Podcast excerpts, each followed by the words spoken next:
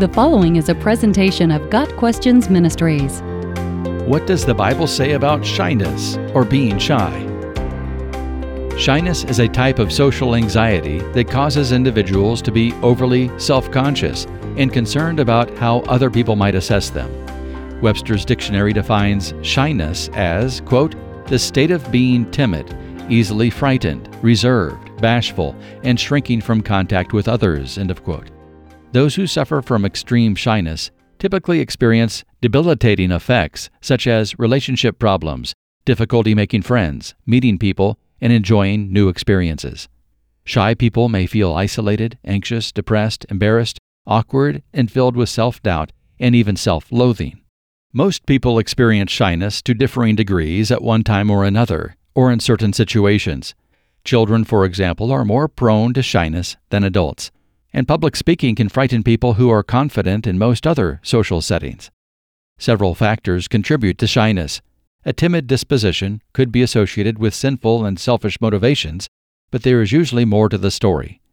Personality type, introvert, extrovert, etc., plays a role in shyness, along with one's family history, childhood development, and early emotional trauma. Being shy is not a bad thing per se. Shyness can carry inherently positive features that are viewed favorably in the Bible. Shy people are more likely to exhibit modesty, humility, and quietness of spirit, avoiding self adulation and attention seeking. They may also be more inclined to demonstrate discernment and discretion, but there are cases in which being shy is detrimental. Shyness can at times be linked to pride, self focus, and fear. Worrying about what other people think about us and undue concern for the approval of men might reflect an obsession with self. The Bible counsels believers not to seek the approval of humans or fear what people might think or say about them if they are doing what they know is right before the Lord. If we are truly striving to live godly lives, we can expect not to be liked. Our primary concern should be pleasing God. If our timidity and bashfulness come from fear, then we must remember that fear is the opposite of faith. We overcome fear through faith and dependence on God and love from the Lord. The virtues of faith and love grow from saturating our hearts, minds, and lives with the Scriptures. When it comes to growing in holiness and overcoming fear, doubt, and confusion, the power of God's Word is unequaled. For many Christians, the problematic effects of extreme shyness can be managed or overcome through reliance on the Holy Spirit. The Bible explains this in 2 Timothy 1 verse 7. For the Holy Spirit, God's gift, does not want you to be afraid of people, but to be wise and strong, and to love them and enjoy being with them. The Living Bible.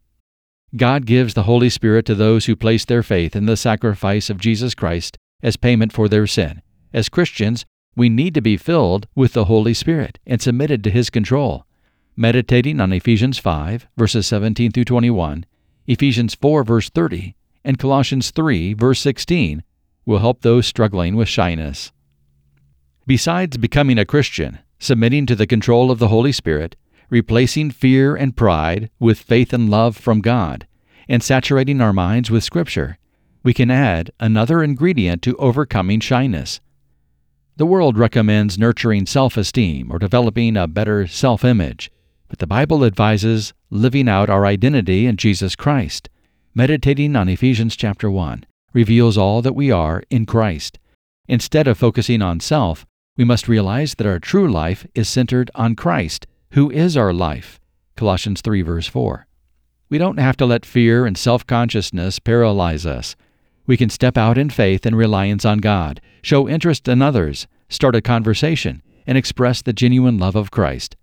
When we're filled with God's power and motivated by His love, will be able to minister to people in a way that makes them feel seen, heard, and appreciated. The emphasis shifts from self to others, and we begin to live in freedom, sacrifice, and unselfish love. When God called Corrie ten Boom to ministry, she was determined to overcome her shyness. She enrolled in a Dale Carnegie course to develop the skills to talk to people and to become a more capable public speaker and minister of the gospel.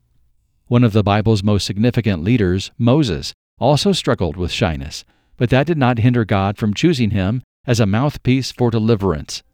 God often uses our deficiencies, like shyness or fear, to reveal our human inability and help us recognize that we need to depend on Him.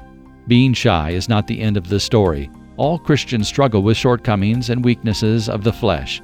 We are like fragile clay jars containing a great treasure, that is, the life of Jesus Christ.